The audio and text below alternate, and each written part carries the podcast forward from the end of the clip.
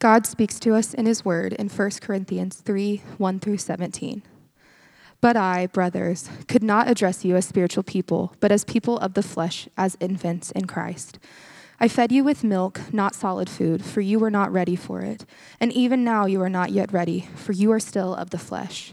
For while there is jealousy and strife among you, are you not of the flesh and behaving only in a human way? For when one says, I follow Paul, and another, I follow Apollos, are you not being merely human? What then is Apollos? What is Paul? Servants through whom you believed, as the Lord assigned to each. I planted, Apollos watered, but God gave the growth.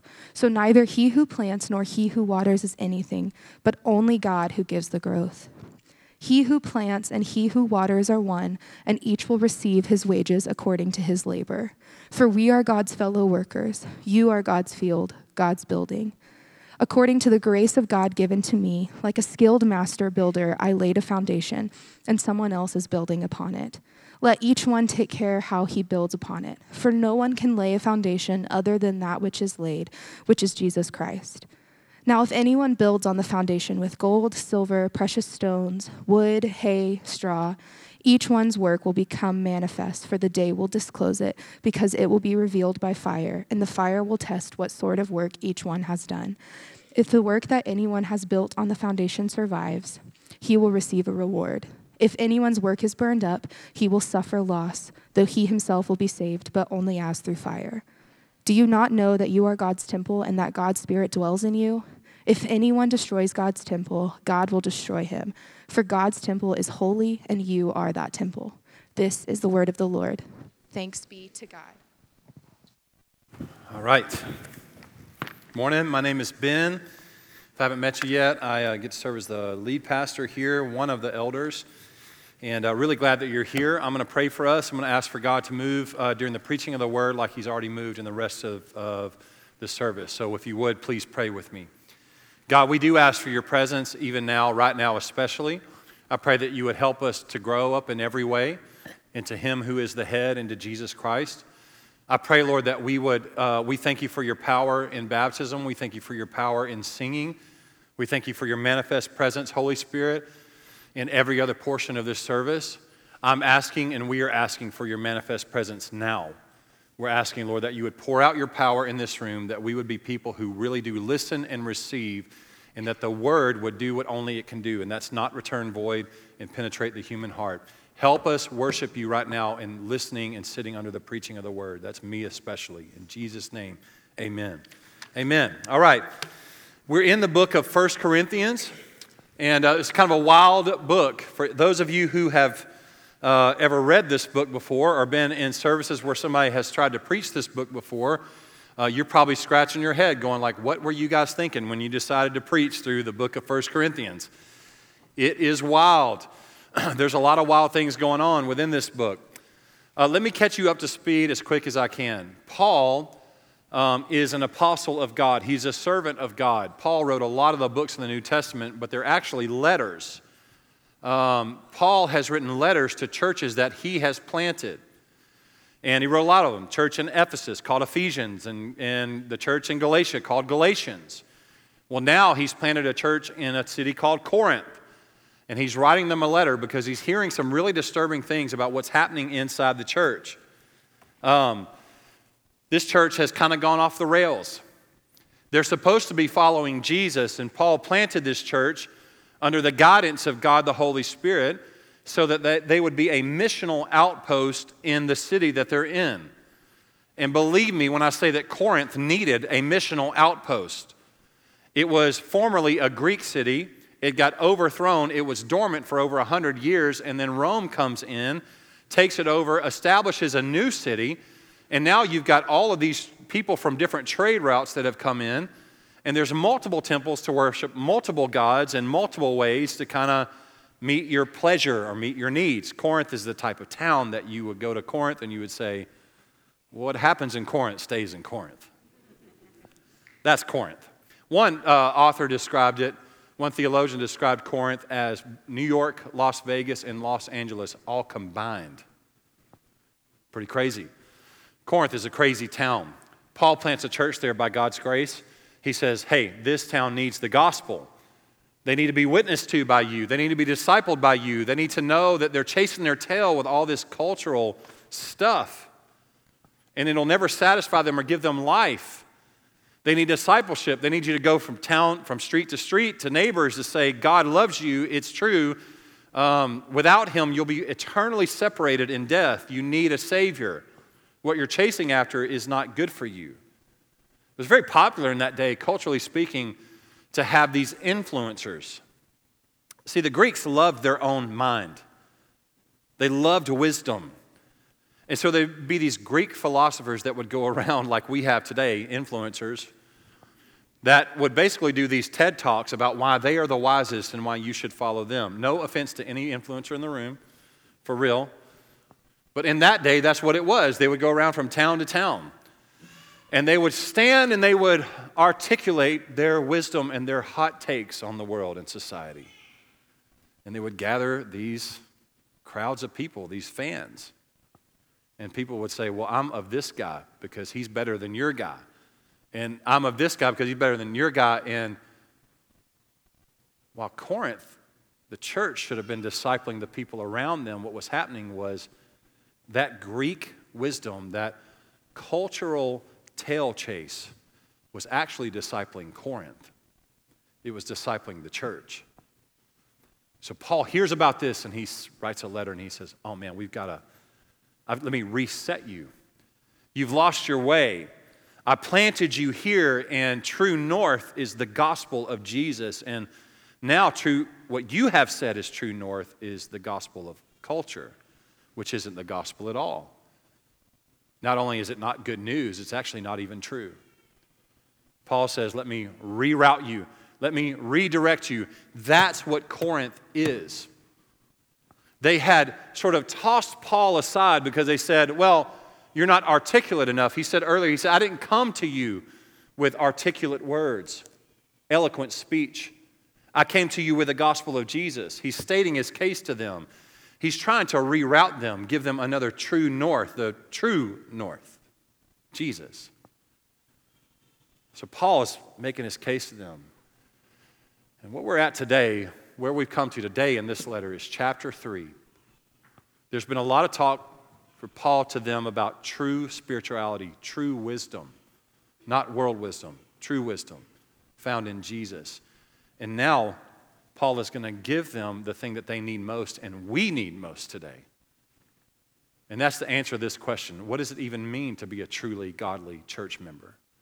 What does it mean to be a truly godly leader? That's answered in this text today. Let's talk about leadership before we jump into it. I'm going to tell you something that's not going to be news to you. We live in a crazy time. It's not any crazier, by the way, than it's ever been, but it is, it feels uniquely crazy right now. And the reason I bring that up is because Corinth was in a crazy time, so it's appropriate. But one of the ways it's most crazy is because we live in such a skeptical age. See, here's the problem with being skeptical. You're already skeptical a little bit because you're just a human being.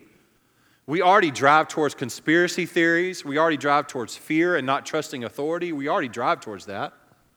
But now, more than ever, it's celebrated. Our lack of trust in institutions, our lack of trust in any type of leader, political or otherwise. I'm not saying that they deserve your trust. I'm just saying our default in this moment is to throw out any type of institution or any type of leader of that institution. And believe me, accountability is a good thing, but we have done with accountability what we do with every good thing. The pendulum has swung the complete opposite direction. We live in a culture that considers it a virtue to cancel someone. I'm not talking about great people. I don't know. There's so many people canceled every day that who knows if they're good or not. There's probably some people that need to be canceled, but that's the cultural virtue.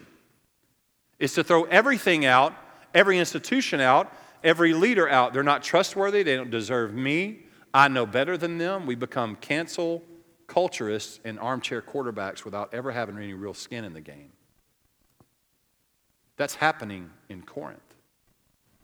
That's why I bring it up. Today, we're more confused about Christian leadership and leadership in general, but we're also confused about Christian membership than we've ever been in our lifetime. Paul is talking about both of those things today. And remember this God actually is the one that wrote the Bible, He wrote it through Paul, among others. So God is telling us some things today about church membership and church leadership. There are traps for both. There are traps for church leaders. One trap is for a church leader to consider themselves an owner and not a steward. Church leaders are stewards, not owners. We do not own the church. Jesus is the head of the body. The church, they think, the ones who take ownership, who grasp for it, it belongs to them. It doesn't belong to God. It doesn't belong to you. It doesn't belong to the saints, which Ephesians 4 says, My job is to equip the saints for the work of ministry. I think it belongs to me. And so, what we do as church leaders is we overfunction for people. We overfunction for their care needs. We try to meet them all. We try to be everybody's friend. We try to make ourselves always available and always there. That's a symptom of someone who thinks that they own the church. Also, for church leaders, when they think they own the church, they lord over people. They have overbearing leadership. They're not able to take advice. They don't ever ask for advice, they're too demanding. Their identity is so wrapped up in success that all they care about are attendance numbers, giving numbers, or whatever else that is a metric to measure whether or not you're successful. They become anxious leaders, thinking that it's up to them to produce this thing that looks on paper like a great church. Those are traps for Christian leaders. Those are some of the traps. If you are a Christian leader in this room today, or maybe you want to be one, those are some of the traps. But there's also traps for church membership. It's when leaders um, replace Jesus. And let me clear that up. It's when church members replace Jesus with church leaders. And here's how they do that they expect church leaders to meet all of their needs according to their riches and glory. I don't have any riches, by the way. They expect church leaders to provide me with spiritual vitality. This is church members. It's your job, Pastor, to provide me with spiritual vitality. They start worshiping leaders and they sing praises about them when they're in awe of their insight. The pastor's job, the leader's job, the church leader's job is to make friendships for me and make happiness happen for me and then sustain it. They're my social director. The pastor's job is to make my marriage better. In a sense, what I'm saying is it's the pastor's job to be my wonderful counselor and my everlasting Father and my Prince of Peace. Trap for church members is when they replace Jesus with leaders. All of this is consumerism. That's the plague of today. Consumerism. You Supply my needs according to your riches and glory, leader, member, friend, spouse. And if you don't, then I'm going to do the thing that everybody else does. I'm going to go find another place. And maybe they will supply my need. And if they don't, then I'll find another place. And we'll just keep on going until we find the right place to supply my needs according to their riches and glory. That happens a lot. That's consumerism, that's church hopping. But now what happens is instead of just the gossip mill, the rumor mill, which is what people will talk about, well, I left there because of this, I left there because of that. Now people are getting on social media and they're trying to burn it down. The church itself. It's not new. Social media is, but Corinth was doing it. The church in Corinth is divided and off course. They forgot what true Christian leadership and true Christian membership is supposed to be. And to be honest, in a room this size, a lot of us have as well. That's why this letter is so important and it's so direct. It's a loving rebuke and reminder of how they're supposed to live and who they're supposed to be. I'm going to invite you to perk up, to worship God in your listening today. I'm preaching to myself. I promise you. Let's listen. Let's let it affect our heart. The first thing I want you to see is this my first point. Healthy church members, healthy church members look to Jesus for their identity, not their leaders. They look to Jesus for their identity and not their leaders. Verse 1 But I, brothers, could not address you as spiritual people, but as people of the flesh, as infants in Christ. I fed you with milk. It's interesting, not solid food, for you were not ready for it. And even now you're not ready for it, for you're still of the flesh. For while there is jealousy and strife among you, are you not of the flesh and behaving only in a human way? For when one says, I follow Paul, and another, I follow Apollos, are you not being merely human? Healthy church members look to Jesus for their identity and not their leaders. Paul is saying something to them that's so important. He's saying, Church, listen to me. This has been a long time coming. Actually, 1 Corinthians is probably more like 2 Corinthians. Paul writes five letters to them in total, and we only have two. That's a lot of writing. Paul says, You should be mature. We should be past where we are. But now you need baby food. You should need solid food, but I have to give you baby food because you're not past it. Well, you might be thinking to yourself, how in the world does Paul even know that? He's not with them. Here's how he knows, and this is so interesting to me. The way that Paul diagnoses their immaturity is that he hears that they are saying, I'm of Paul and I'm of Apollos. What an interesting thing. The way he diagnoses their immaturity is for them saying, Well, I follow a man. If I were Paul and I heard about a church, they were like, Well, the church is kind of divided, but a lot of them are saying that they follow you. Be like, Like how many would you say? Like how many people? Like a lot of people, or there's like more than the other people that they say they follow? Paul doesn't do that at all. Paul doesn't try to build an army for himself. He clears it up for us in chapter 2, verse 14. The natural person does not accept the things of the Spirit of God, for they are folly to him. He says there's an immaturity and division in the church, there's jealousy and strife. Paul knows because they say that they follow him and they follow Apollos, and there are divisions among them. They have now elevated leaders to be God and replaced actual God. It doesn't work for church members to replace Jesus with anything, much less people who aren't Jesus, and much less people like me who need the same Savior that you do. Leaders will never satisfy you. There will never be enough for you. We will never be there on time enough. We will never show up enough. We're never going to read your mind. We're never going to pursue you enough or provide you with the water that you need to quench your thirst.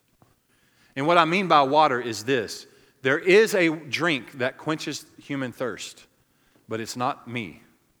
It's not Pat, Zach, it's not anybody in this church. It is Jesus.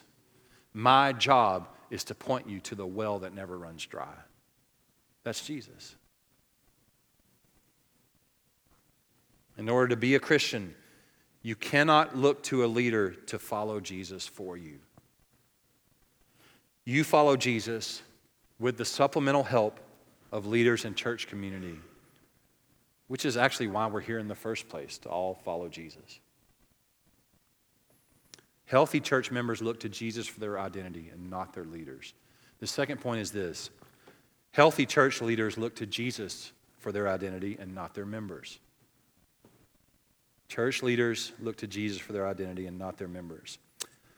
I love how Paul does this. Verse 5, he goes, What, what then is Apollos? What is Paul? Servants, through whom you believed, as the Lord assigned to each.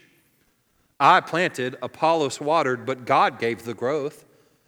So neither he who plants nor he who waters is anything, but only God who gives the growth. He who plants and he who waters are one, and each will receive his wages according to his labor, for we are God's fellow workers. You are God's field, God's building. Again, this is a helpful and sobering perspective from Paul. He could have grasped for allegiance, he could have built an army for himself, but he knows how ridiculous and completely stupid that is. You know how he knows that? Because Paul follows Jesus. Paul was the most driven, ambitious dude you've ever seen in your life. His whole job, and he was celebrated, was to go around persecuting, killing Christians. Paul gets interrupted in his life on the way to do that. Jesus comes in and saves him to the uttermost, changes his perspective, changes his life and his heart. So Paul knows it is ridiculous for him to try and build a following for himself. He's not worth following. Jesus is. Leaders are not supposed to be worshiped. God is supposed to be worshiped. Pastors don't own the church. We are church members. We have a role, just like you have a role, and your role is every bit as important as mine. There's no such thing as professional Christians. We're all stewards of the gift of the church, not owners, stewards. Faithful leaders know this, and here's why they can be unified is because they know that I'm in a role, I am a steward of a place. I can be unified with other stewards of this place. I don't have to grasp for something. I don't have to say, I'm of Pat, I'm of Ben, which if you're going to choose, you definitely would need to choose Pat. I'm of whoever. I love Pat Robinson. Pat's one of my best friends. And uh, the other elder in this church with me. I love Zach, one of our great leaders. Um, known him for years and years. I love these two men. We're all very different. And I don't look to them, I, I don't look to them and say, well, they've got their people and I've got my people and blah, blah, blah. No, no, no. You don't get to lead in this church if that's your posture. This is God's church. I have a role, you have a role, you have a role, they have a role. Pastors don't own the church. We can be unified because of that fact. I can root for other churches, which we do a lot here. I can not say a bad word about other churches. I can hold up other pastors, which we do a lot here. All of it goes against the grain of a lot of modern church culture, or some modern church culture. The modern church, man, we have elevated guys with the best hot takes. We've elevated pastor influencers. We love their sound bites, and they become popular because of it. I don't think there's anything wrong in the world with social media necessarily. Um, I don't think there's anything, I do think there's something wrong with hot takes, to be honest with you. But we elevate this, man. We, we look to this type of thing because it makes us go, well, I am of this person and I am of this person. I listen to this dude. When one of the things we talk about a lot in this church is the expert Christian mentality where you just listen to a lot of pastors, but you don't ever actually root in a church under a pastor.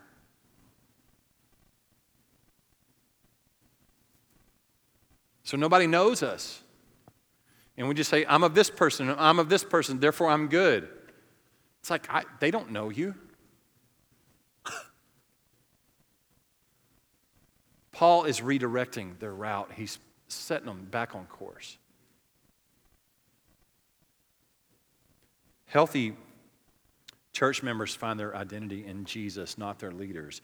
Healthy leaders find their identity in Jesus, not their members. And the third thing is this healthy churches are built on Jesus. Verse 10 According to the grace of God given to me, like a skilled master builder, I laid a foundation, and someone else is building upon it. Let each one take care how he builds upon it, for no one can lay a foundation other than that which is laid, which is Jesus Christ. Now, if anyone builds on the foundation with gold, silver, precious stones, wood, hay, straw, each one's work will become manifest for the day, that's the day of the Lord, that is the day that the Lord will return. We'll disclose it because it will be revealed by fire, and the fire will test what sort of work each one has done. If the work that anyone has built on the foundation survives, he will receive a reward. If anyone's work is burned up, he will suffer loss, though he himself will be saved, not only, but only as through fire.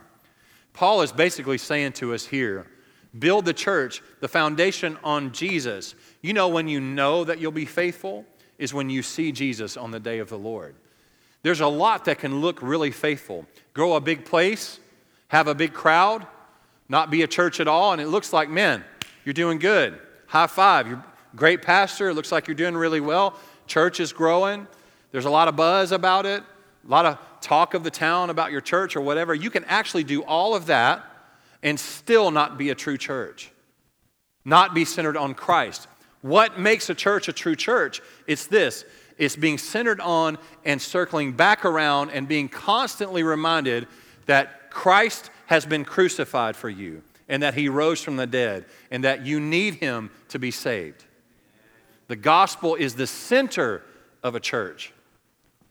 Amenities and things that we do and things that we provide, and whether or not we serve Folgers or something else that's not as good as Folgers, in my humble yet accurate opinion. Whatever it is, what our bathrooms are like, or what they're, you know, I look, man, I, I'm so grateful for this building. Um, this thing is old, man. I mean, 100 years old. There's stuff that breaks about every day, at least every week. When the air conditioner's working properly, if you've been a member here for a while, you just be like saying, Well, praise the Lord. How did this happen? We finally got the air to come on in this church. It's working well today. You guys are welcome. Look, there, there's so much, man, about this building that's like, I'm, we're not going to avoid doing good work on this building, but our bathrooms are, I apologize. I apologize to the first service for our bathrooms. I'm apologizing to you. They are what they are. There's plumbing, so we're okay, but the door shuts, we're good. But they ain't the best. Nobody's going to go to that bathroom and take pictures and put it on Instagram. You know what I mean? Like, it's just not the best bathroom in the world our space, our building, all of this stuff, man, it's like amenities, what we provide, hospitality. We want to do all of that.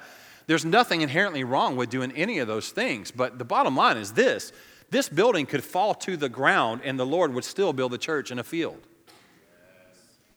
And what makes a church centered is that the church preaches Christ and Him crucified. That's the lampstand that God puts down in a place. That's how Revelation talks about churches with lampstands and churches that lampstands are removed. God plants churches and then he also unplants them. He's the head of the body. It'd be entirely possible for us to build a great building or whatever. I'm not saying I don't have anything against that stuff, but to do something, to put it all together to where you feel super comfortable. I mean, it's not hard, is what I'm saying, to build a crowd. That's not hard. What is hard is to build a church. What's even harder is to build a healthy church and sustain it. You know why? Because leaders tend to think it's up to us. And that's actually the worst case scenario. It's not. The best thing that I can do for you and the best thing that you can do for me and each other is to point each other to the stone that the builders rejected Jesus the cornerstone of the church. Healthy churches are built on Jesus, on Christ and Him crucified. In the American church, consumerism is such a part of the fabric of our being, it's in our bloodstream. We get mad, we don't agree with one thing, somebody makes us mad, they don't have what we need, the kids' space, the whatever it is, and it's time to go. I spent some time in Thailand uh, years ago, 20 years ago. And um, 20 years ago when I was six. I'm just kidding. Older than that. Uh, I spent some time in Thailand. And one of the things that was so fascinating to me was you've got a predominantly Buddhist culture there. I love the Thai people, by the way. And Thai food is one of my favorite foods in the world. Um, you got a predominantly Buddhist culture which a lot of gods, Buddhism is, they would consider it to be not even, it's a religion, but not necessarily, he's not really a god. Buddhism accepts a lot of gods. And one of the things that was really fascinating to me was the difference between American church culture and Thai church culture. For those of you who have ever been in a place that's considered unreached, the gospel for them was too good to be true. The story of Jesus, the story of a God who would listen to, even like care what I have to say, let alone come down and become one of us. And then not just lord it over people, but die for us. It wasn't that they had heard it a thousand times. It wasn't that it was old hat to them like it is to us. It was that that story just is too good to be true. Meaning, like, I can't believe that God would ever actually do something like that. So when God finally did open up their heart and they accepted Jesus, you know what happened? It was still good, too good to be true. With gratitude, they'd be like, You have got to their friends and family, you have got to hear this story. God came to earth. I didn't deserve it. He didn't have to do it, but He did it. And you know what else? He was born from a woman that He created. And you know what else? He totally grew up, worked a regular job, never sinned one time. And you know what else? He was betrayed and murdered by his closest friends. And you know why? You know why he did that? Because that's the only way that you and I could know him. He did it because he wants to know us.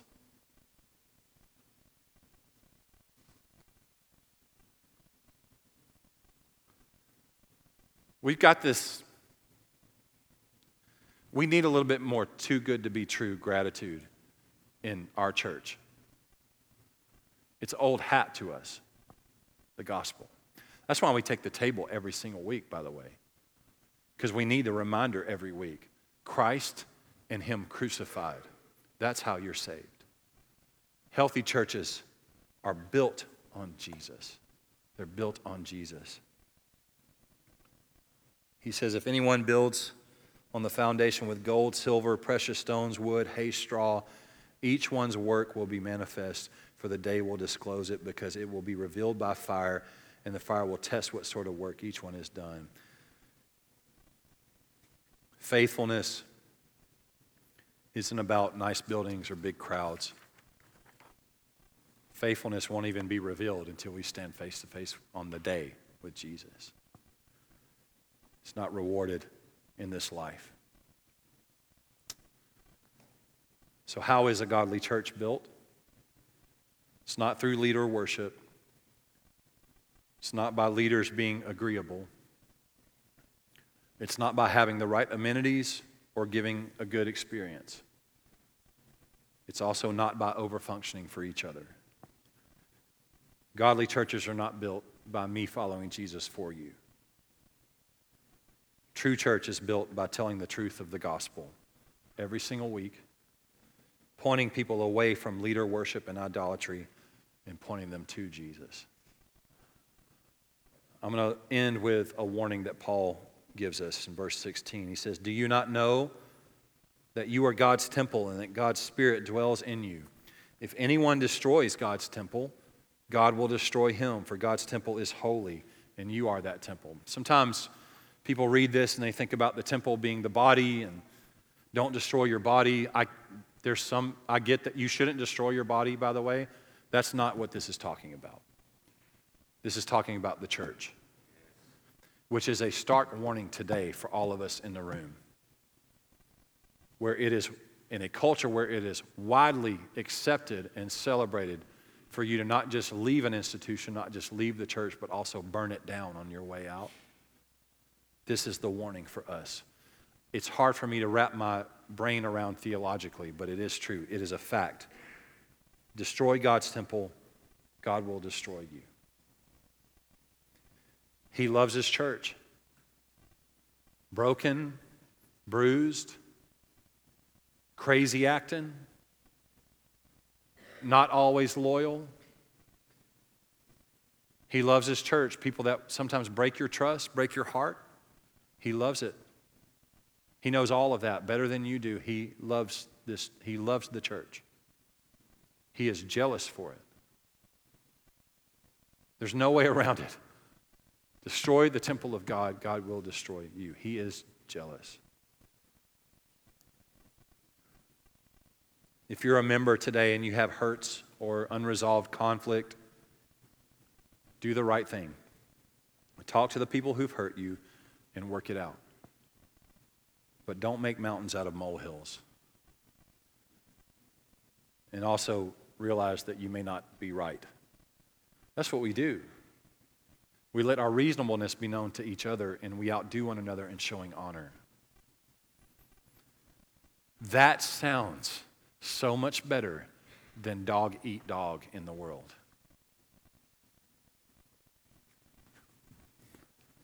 Let's stand together.